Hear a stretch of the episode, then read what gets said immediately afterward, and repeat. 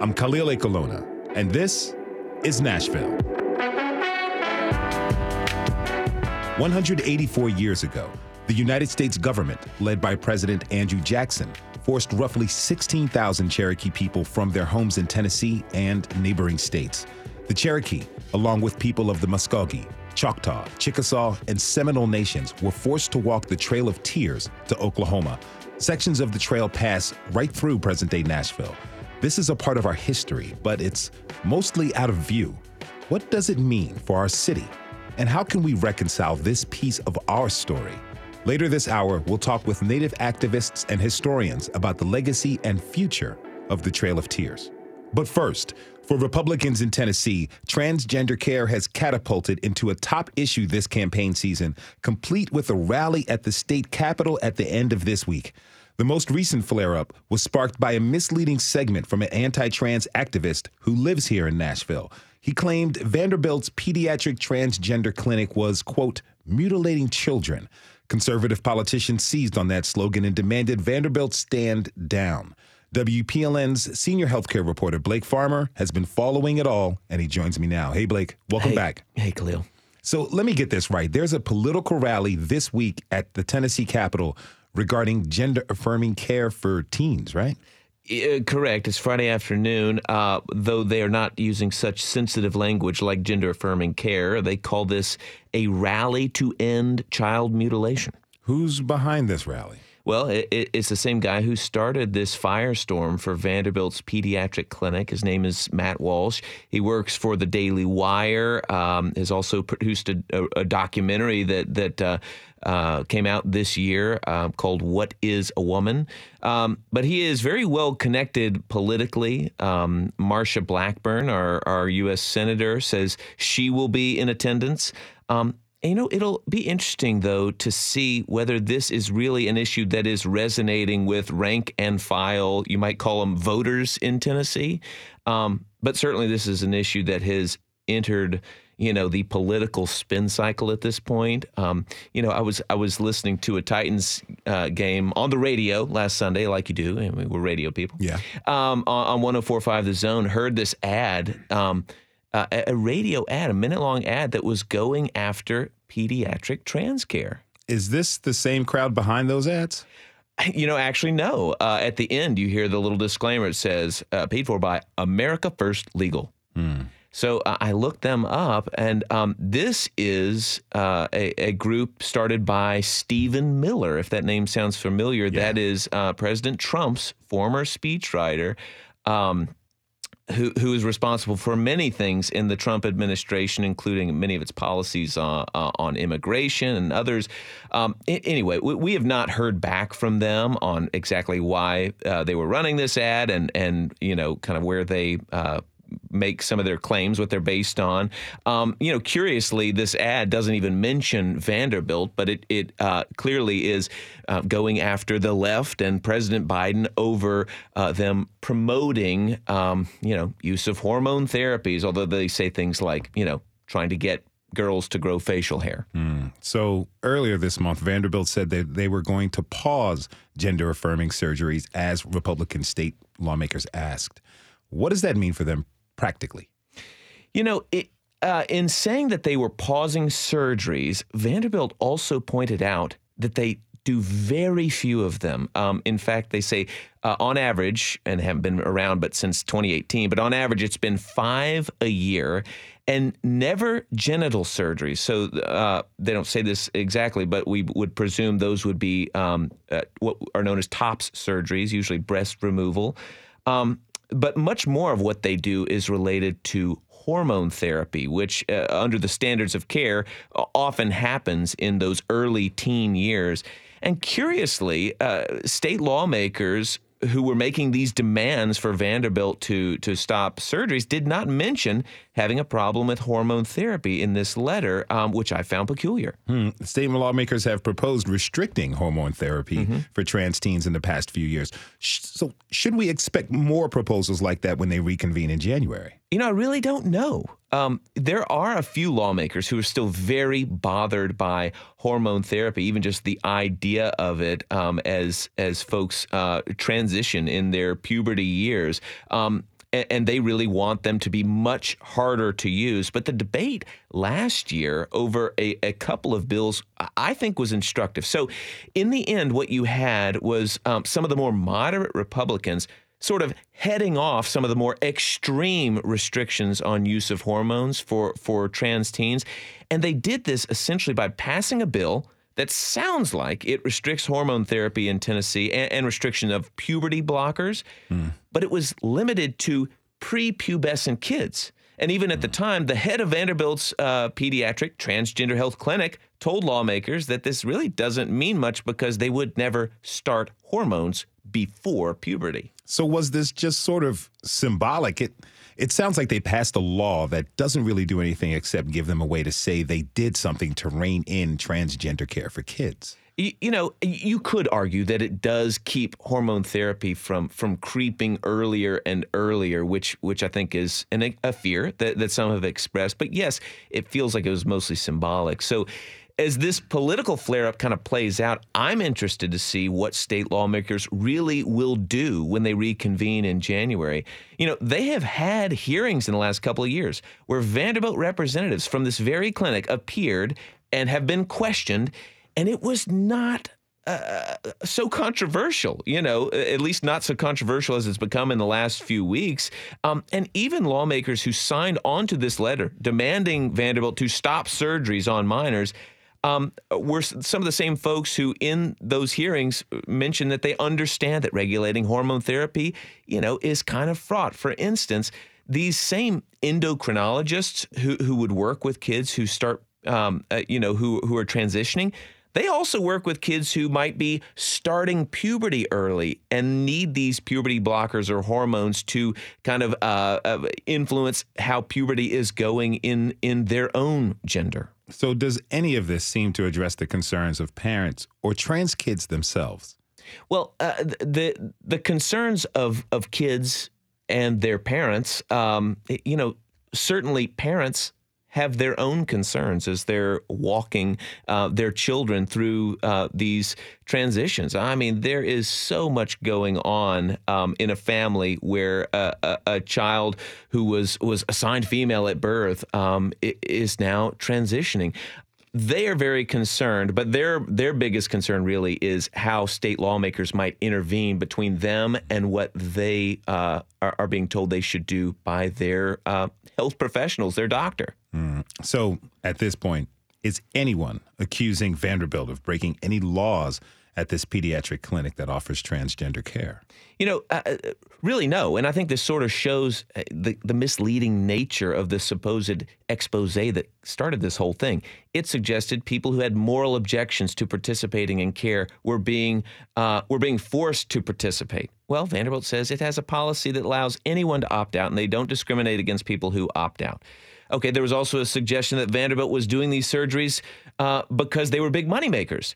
And yes, there is a video of a doctor saying gender affirmation surgeries can uh, be revenue generators. But then you learn that there have been about five a year and never on genitals, which are the ones that, even in this video, uh, uh supposedly make the most revenue. And of course, they're, they're referencing uh, the surgeries for adults. So, um, you know, it does not appear that, that anyone at this point is accusing Vanderbilt of breaking a law. So, is Vanderbilt pushing back against any effort? Well, they're being noticeably quiet. I mean, we talk to Vanderbilt all the time. I mean, they're one of the biggest employers in town. The medical center is one of the biggest employers in town. This is an issue they will not grant an interview on right now, mm. um, and it seems like they won't be doing that for for quite some time. If you're listening, we're open. We're all ears. Um, but that doesn't mean they're not talking to us off the record and um, uh, and uh, certainly issuing statements. But their statements, uh, you know, even when they said that they were stopping surgeries, they stated that they would likely restart after a while. They said that they um, were, were sort of going to review the clinical guidelines, kind of make sure that they were on firm footing and start again. But in the end, they also said this is a letter to state lawmakers. They said that they will follow whatever laws are passed in the future. Now, will they be working behind the scenes to influence what laws might be created? You know, this is why Vanderbilt has full time lobbyists on staff. But, um, you know, I do not think you are going to see them making a big public display or campaign to defend their work on this front. The issue is just too volatile, too hot right now in Tennessee politics. Okay, get out of here and keep on reporting on this story. Will do. Blake Farmer is the senior healthcare reporter here at WPLN News. Blake, thanks again for this, and You're thanks welcome. for your reporting. We have to take a short break. When we come back, we will look at the legacy of the Trail of Tears, which has routes that cross through our city. Do you have an ancestor that was forced to walk the Trail of Tears? Tweet us at This Is Nashville. We'll be right back.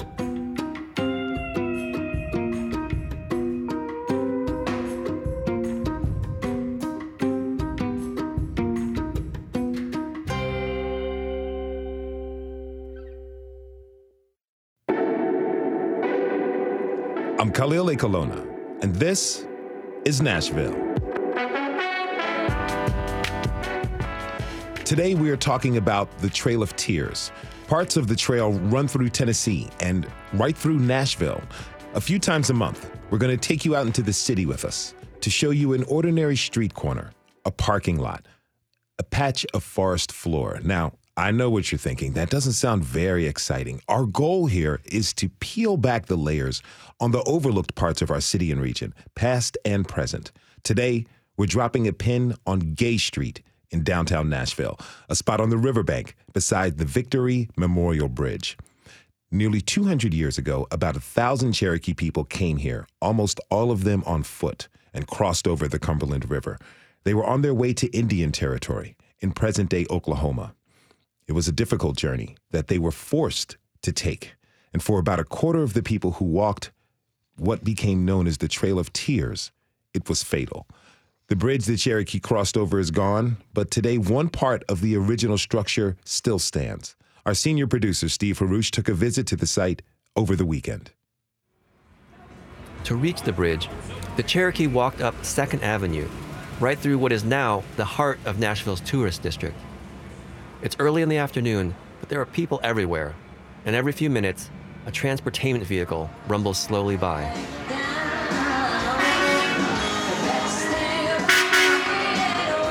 At the corner of 2nd and Commerce, I meet up with Toye Heape. He's vice president of the Native History Association, and he's been researching the Trail of Tears for a long time. He tells me there's a newspaper account that indicates on this day, October 15th, the first group of Cherokee came through Nashville on the Trail of Tears. As our paper was going to press, it was printed on the 16th. Uh, uh, a detachment of Cherokee passed, passed through our town. He unrolls a map that shows how the streets were configured back in 1838. So they came in um, on uh, Murfreesboro Road and runs into Lafayette Street. And from that point, they could have gone up First Avenue. Well, at that time, that was called Water Street. But that was where the wharf was, where they unloaded the steamboats, and it was incredibly busy. Back then, 2nd Avenue was called Market Street, and it would have made a lot more sense to go this way and avoid the traffic jam at the wharf. This way was also less steep. The detachments were, they averaged like a thousand people. Um, there were 11 that uh, came the overland route or the northern route and actually passed through Nashville.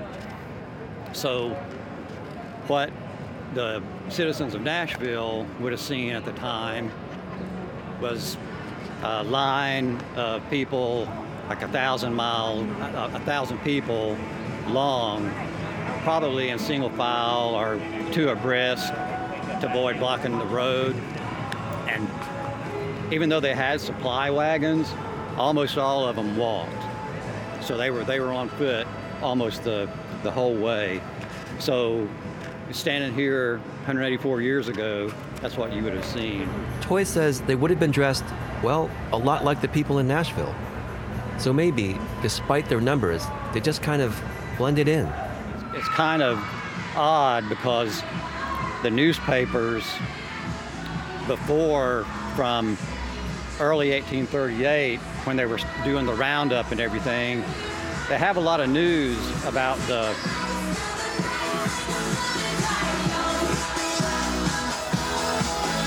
they have a lot of news about the roundup.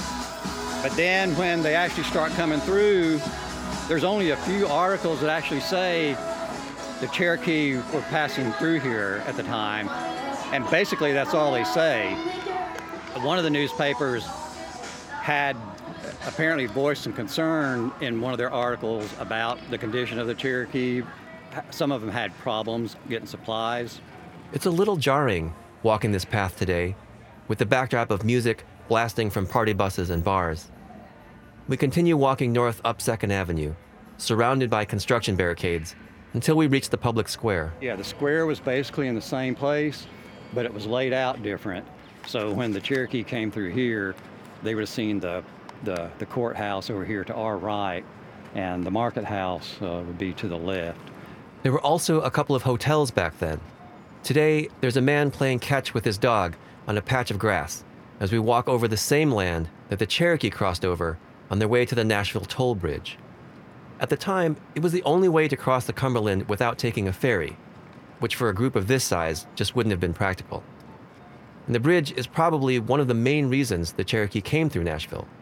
It was a covered bridge with two lanes of traffic and a pedestrian walkway on each side. We head east across the square and down a set of stairs to Gay Street. And down here, there are two interpretive plaques, which Toye worked on getting installed. One is dedicated to the history of the bridge itself. The guy that designed it, his name was Lewis Wernwag. He was a big deal in um, uh, 19th century engineering. He had, he's a very significant figure. So when we were communicating to the National Park Service, and, you know, telling them, so you know, this is a Lewis Wernwag bridge. They were like, wow, that really, you know, that, that, that really turned them on. They were, you know, really excited about that because he's a big deal. The other plaque is dedicated to the removal of the Cherokee and the Trail of Tears. Looking up from the plaque, all we can really see is a chain link fence and a lot of brush and weeds. We actually have to walk about 20 feet to the left before we can look back behind where the plaques are. And then we see it. So we're looking at a the corner of a bridge abutment. It's uh, built out of cut uh, stone that's uh, stacked. Um, the abutment it's a it's like a rectangular structure, and we're looking at the northern uh, corner of it. Um, from where we're standing, um, we can't even see the base of it because it's it's, it's so big. When you when you're uh, down on the riverbank looking up at it, that's when it really makes its impact on how how massive it was. Standing here, I try to imagine what it would have been like to leave your home behind, walking hundreds of miles on foot toward an uncertain future in a place you'd never seen. And I have to admit, it's kind of overwhelming. I asked Toye how he's feeling. Well, it's you know, I I try to stay focused on the historical aspect of it. Um, it is it's a disturbing episode in in our history. Uh, it's something that uh, that never should have happened, uh, and you know, it's real easy to get lost in that and you just start thinking you know i just can't i just can't you know think about this anymore He also says we should remember that while this is a story of loss, it's also a story of a people overcoming tremendous hardship. The Cherokee culture is still alive today, despite everything it's endured. Toye hopes that more signage and plaques will make the Trail of Tears more visible here in Nashville. you see all those people on Second Avenue, and you know there would be a certain percentage of them I think that would be interested in knowing that this is down here. So if we had stuff uh, out there that you know direct them here, then that would be a good thing. That was Toye Heape, Vice President of the Nash Native History Association, and he joins me now. Also with me is Melba Checote-Eads, a member of the Muscogee Creek Nation of Oklahoma. Toye, Melba, thank you both for being here. Welcome to This is Nashville. Now, before we start, Melba, I understand that you'd like to share something with us. Yes, thank you so much. It's an honor to be here and to be able to share this.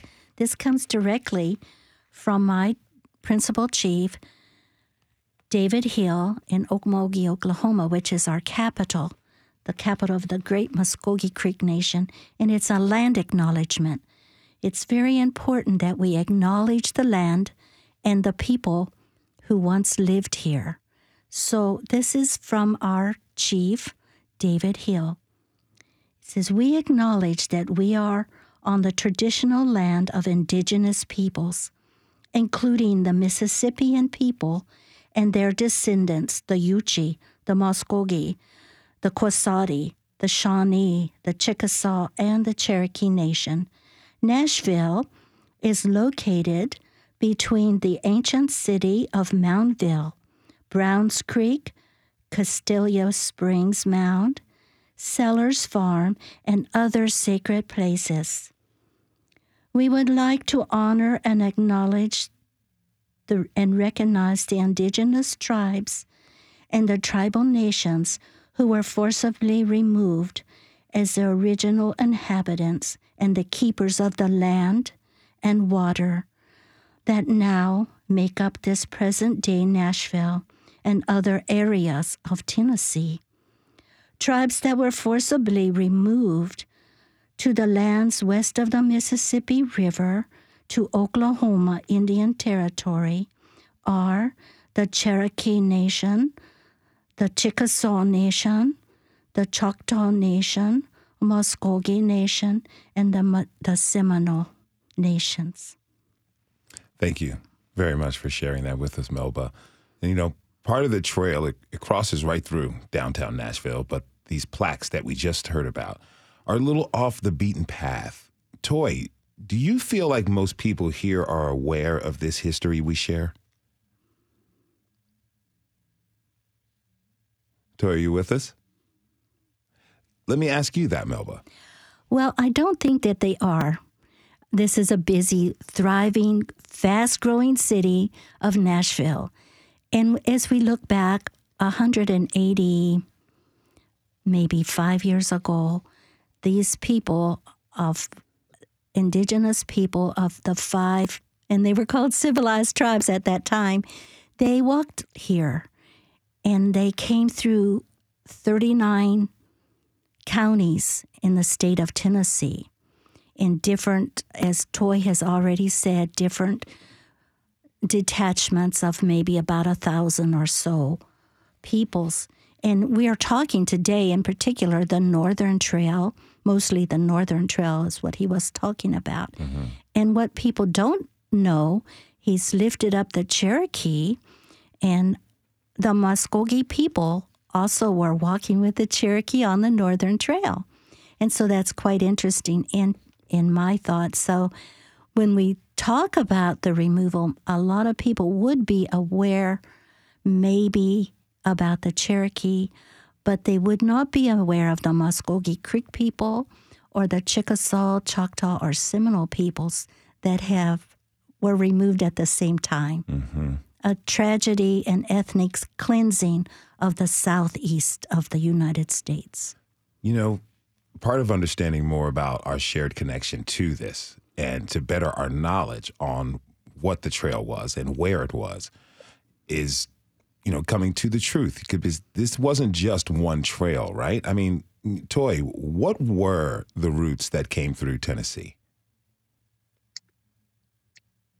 Well well we already talked about the 11 that uh, came through nashville.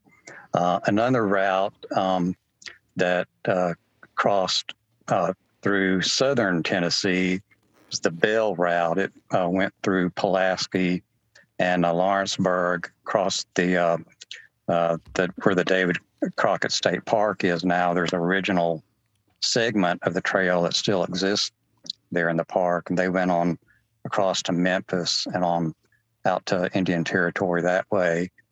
Another detachment um, left uh, Fort Payne, uh, Alabama, and went through Pulaski too. In fact, uh, those routes cross uh, there in Pulaski and went on out um, through uh, uh, northwest Tennessee. And there were also three, the, the original uh, detachments were, they traveled on the water. The original plan of the military was to do the whole removal by boat, but there was a severe drought that summer. It was a very hot summer. And those three detachments that traveled by steamboat, they the they ran aground at low water and they experienced very high death tolls. So the uh, that's when the Cherokee petitioned uh, uh, Winfield Scott, the general that was uh, leading the removal, to actually let them conduct the the removal uh, themselves. Mm. So uh, those are the um, the detachments that travel through Tennessee. If you're just tuning in, this is Nashville, and I'm your host, Khalil Ekulona. We're talking this hour about the Trail of Tears with Native historian Toye Heape and Native activist Melba Checote-Eads. Now, Melba, I understand you have a direct connection to the Trail of Tears. Can you tell me about that? Well, um, my great great grandfather was removed from Fort Mitchell, Alabama. And you have to remember that um, being Muscogee, being a Muscogee woman, and living here in the state of Tennessee, before removal, we had what was called the Creek War. And ultimately, the Creeks fought two wars to try to prevent being removed. Hmm. And, uh, but this descendant was my great great grandfather, and he was Hitchiti. And so he had been born in in the land of Georgia, which was our land, and Hitchitis are South Georgia. And as time went by, they were their lands in Georgia were succeeded, and so his family crossed over the Chattahoochee River, River into Alabama and were around Fort Mitchell, Alabama, which um, is just across the river. And uh, so he left from that area, and the Creeks had a horrible time. They were early on to leave. They had forced removal. They had the killing of William McIntosh when he succeeded land um, in the Treaty of Indian Springs. And so when we think about that hard time and the brutalness of both our National Council to prevent the people from signing and being removed, and then the holdout till the final last and the Second Creek War to be actually in change and, and removed at that time. But he was a child about 10 years old. 10. And uh, that's when he left on the Trail of Tears. So tell me, like, what what does learning about your ancestors in this way and these stories that your family has told you, how has that really inspired you to to dedicate yourself to educate others about this history that we all share? Well, you know, it's a hard history to talk about. And it's a hard thing to think that children and elders were the first to perish on these trails. I think I read in a book somewhere that uh, children under the age of five probably would not survive, and elders under the age of um, 60 or 59, something like that, would not survive this removal. And in our family, we were always told we did not want to go. We were not going. We fought a war, we were not going. Mm. And we still ended up leaving. But uh, the women said, We have the seeds of, of the unborn within us. And if we do not go, they won't have a chance to live. And so they marched on and they suffered terrible losses and they still walked on. The paper in Little Rock records because remember, these are Southern Indians and they had calico, cotton clothing, and they recorded that the Muscogee people that had been camped there blood, they wrote in the newspaper there at Little Rock, bloody footprints in the snow mm. as the creeks left. Wow. T- Toye, you took our producer Steve Haruch. You took him down to the remains of the bridge downtown. Tell me, what are some sections of the trail that people can still visit today?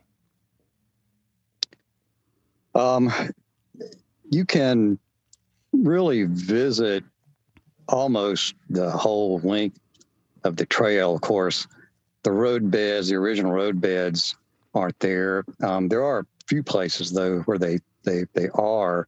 Um, there's uh, a, a place in Rutherford County. It's on a Corps of Engineers uh, property.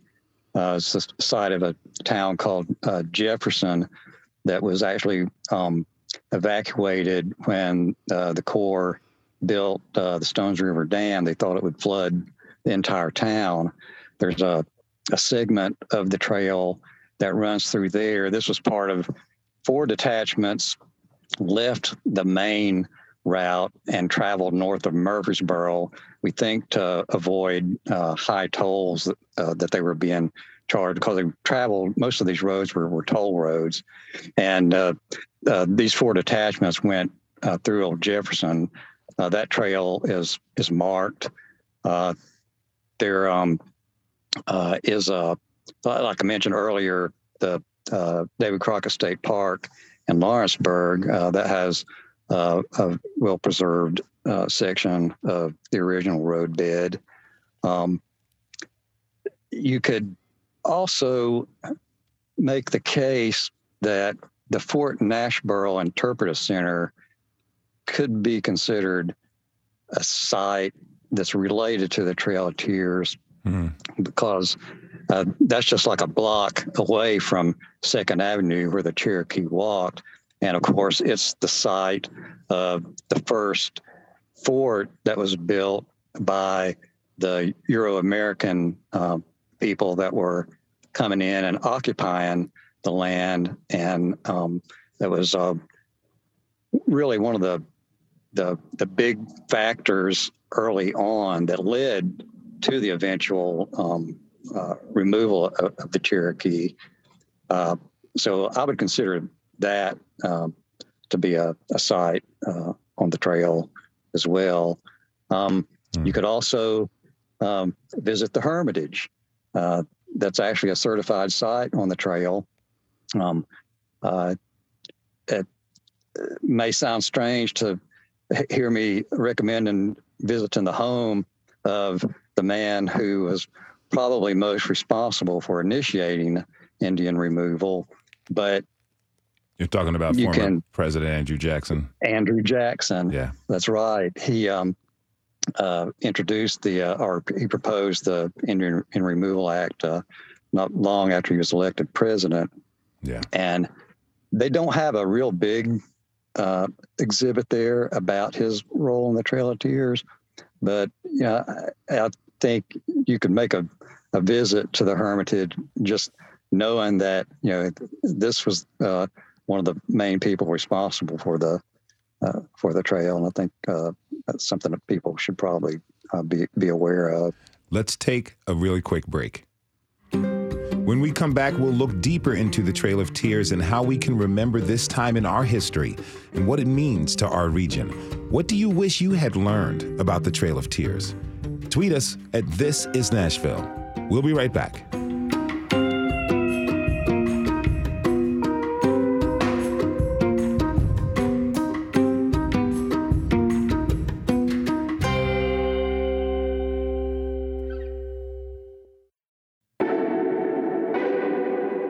I'm Khalil Ekulona, and this is Nashville. We've been talking this hour about the Trail of Tears and its connection to our city and region. While there are a few signs and posts on display, it's not always easy to know exactly where the trail was. And as we heard earlier, even when there are plaques and the landmarks they describe aren't always clearly visible. But some people have been working to change that, to make this history more present, and to honor the memories of the people who were forced to walk on the trail. Melba Checote-Eads is still with me, and she has been doing this work. Now, Melba, you started doing tra- trail walks in 2002. Tell me, why did you decide to do that? Well, we uh, we were affiliated with a the powwow, the Yahola powwow at that time, and I think it's Wilco powwow. They just had it two about two weeks ago, and the uh, Don Yahola started at powwow, and he's a Muscogee citizen, and so we we were we were creeks were real close to. Uh, we stick together. We're a small group here in Tennessee, uh, living at large uh, in the state of Tennessee, but we were approached by uh, an individual at Cook's United Methodist Church. He said he sees a sign every time he drives by and he wonders if we could do something about the Trail of Tears.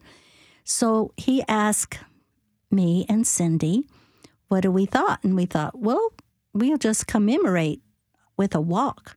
And so we started our walk, and I started um, Jeanette Washington, my cousin Don Washington, they came uh, from Okmulgee and we decided we had been doing some uh, work here, bringing Native American awareness, and we call it our, our ministry. Mm-hmm. And we had done some several things prior to that opportunity, and we decided yes, we should do a walk to commemorate and remember, but not only the Muscogee people, but the five tribes that were re- removed, because a lot of times people don't know that. So we started that in one particular time when we were walking, it poured down rain. I mean, not just a little pour down. I mean, a heavy storm, huh? The heaviest storm. And we were in our creek dresses. We looked, of course, beautiful. And we're driving through the rain and I to get to the church because we were going to walk a mile. We used to walk a mile. And uh, we got, we couldn't even see the road. The rain was so powerful. And when we finally got to the church, they said they've already started walking, mm. the pastors and some of the men. And we were like, well, we had already discussed that. Well, we probably wouldn't walk. Kind of bad for us. We said, you know, our relatives already walked and we'll get wet. We're in hmm. our dresses, you know. Hmm. And they were going to do this program, we'll be sopping wet. Mm-hmm. So uh, then we we drove to catch up with them, and there was a long line of cars behind the pastors, there was five men walking with their umbrellas just blowing in the wind and and we just our hearts were just so touched because they had done and they had practiced what we were hoping to reveal. Mm. They had took up that mantle for us this day and they walked a portion of the commemorative trail, that one mile for us in the rain. Now, last year we had the commemorative Trail of Tears walk on the Northern Trail mm-hmm. in Cannon County through the town of Woodbury, where I now live. And I we we we had our own education, you know. We were just walking, commemorating, but from that year, 2002, we learned that um, we we started deep, dipping into history. And so I so appreciate Toye. We Toye and I and his family, we go back years from the first time I moved to Tennessee. But now my next guest is somebody you know as well. Yes. She has also been working to keep this history alive. Helen Tarleton has been helping to organize an annual Trail of Tears walk in her community in Whites Creek since 2019. Helen, thank you so much for joining the show today. Really appreciate it. Thank you, Khalil. I'm so happy to be here. You know, tell me, how did you? Honored. It's an honor to have you, really. Tell me, how did you come to learn that your house was by part of the route for the Trail of Tears?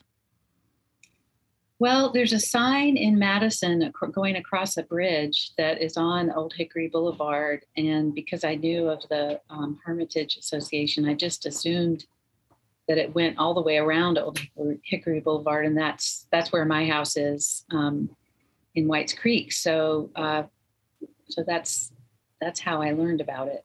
So, once you learned, how did that knowledge sit with you? Um, well, I would sit on my front porch, and I, my house is right across the street from a beautiful field, and um, oftentimes, especially in the fall, I would just sit there and think about the fact that um, people had suffered so much going right in front of my house. Um, so it didn't sit uh, well. And um, I talked it over with a friend and in the neighborhood, and she and I started kind of daydreaming about doing some kind of commemorative walk. And we took it to our um, our two local organizations, the Whites Creek Historical Society and the Friends of Whites Creek, and uh, they were very supportive and um, helped me get in touch with Melba. So we piloted the first one in 2019. What were those initial conversations you had with Melba? What were they like? Um, Melba was just so receptive and enthusiastic about supporting us, and um, and I was really we our group was really interested in wanting to um, learn about how they had approached it in Woodbury and what the focus was. Um, we were just, you know, very, um, we wanted to do whatever we did, we wanted it to be focused on um, commemoration and reconciliation. And Melba was um, so helpful with finding the right language to use for that. And then she offered to come, which was even more terrific. And um, she and I became friends. Yeah, beautiful. Melba, what was that like for you to go on that walk? Awesome, awesome, because um, we'd been walking like several years on, at that time, and um, you know we had uh, we had made a commitment towards the reconciliation of our land. We cannot change what history has done. I mean, heavens, we don't like to think about it. We were taught, our people were taught never to look back, always looking up ahead, never look back. Don't come back either. We were really taught that. Mm. And so it's always surprising to, to think about living in these areas that our Mikos, our kings, our chieftains, headmen told us don't go back. How does that how does that affect or change your relationship with the land? I am happy to be on our homeland. I feel blessed to have opportunity to walk where we were, to walk in those footsteps, to try to remember in prayer and and reconciliation because we cannot change what happened. We have to look for a better day. Mm. And mm-hmm. that comes with a I know Jeanette Washington, my cousin's wife. She and I were we were the go getters. She's she passed on early, and so I have missed her so many years. But we decided that we can't be bitter. We had spent a lot of our life feeling kind of bitter about that, mm-hmm. kind of angry and even hateful. And we decided we cannot we cannot do that mm. because we walk in a new day we have survived. We're still here. And we we have an opportunity to tell about our history and to help others who live on our land today to know how much it meant to us to be here and for them to continue in a good way. Now, Helen, I understand that you also have an ancestor who was indirectly involved with the Trail of Tears. Tell tell me tell us a little bit about him. What role did he play? So I have an ancestor whose name was Andrew Pickens, and he was actually a Revolutionary um, era general, and he was appointed as one of the Indian Treaty Commissioners. Um, and in his in the first part of his life, he was a soldier who was responsible for the destruction and devastation of the Cherokee villages um, but then pivoted pretty quickly after uh, those early wars and became um, a really, um, anyway, devoted the rest of his life to um, working uh, to develop treaty negotiations and uh, worked closely with um, one of the Creek leaders, Alexander McGillivray. It took him years and years to uh, develop trust with Alexander McGillivray, but he did, and um, just was devoted to trying to um, create uh, rights for to defend landholdings for for all of the tribes, all of the bands. Um, you know, and we know the story of the treaties, so we know what happened in the end. It didn't really hold, but he worked pretty hard in his lifetime um, to try to um, defend the land of the people in this part of the country, So- for the native people. Tell me, how have you been able to recon- reconcile with this part of your family's history? Mm. Well, um, it's been a long time and it's a work in progress. Um, Mhm. I think um, the relationships, my commitment, commitment to the relationships that I have with um, people like Melba is um, a huge part of it. Uh, working through the Whites Creek Historical Society and the Friends of Whites Creek. Um, there's a beautiful quote by Parker Palmer, and it's not long, so I'm just going to share it because I think this has been a driving thing for me. Please. Um, no, nothing that is worth doing can be achieved in our lifetime. Therefore, we must be saved by hope. Nothing which is true or beautiful or good makes complete sense in any immediate context of history. Therefore, we must be saved by faith. Nothing we do, however virtuous, can be accomplished alone. Therefore, we're saved by love. That's beautiful. Thank you. That's you're welcome. You know, and and I also think that um, just another quick piece I'll add is just that I think that I actually believe guilt is a healthy emotion. I think it's something that is designed for us to get our attention and gives us an opening for learning.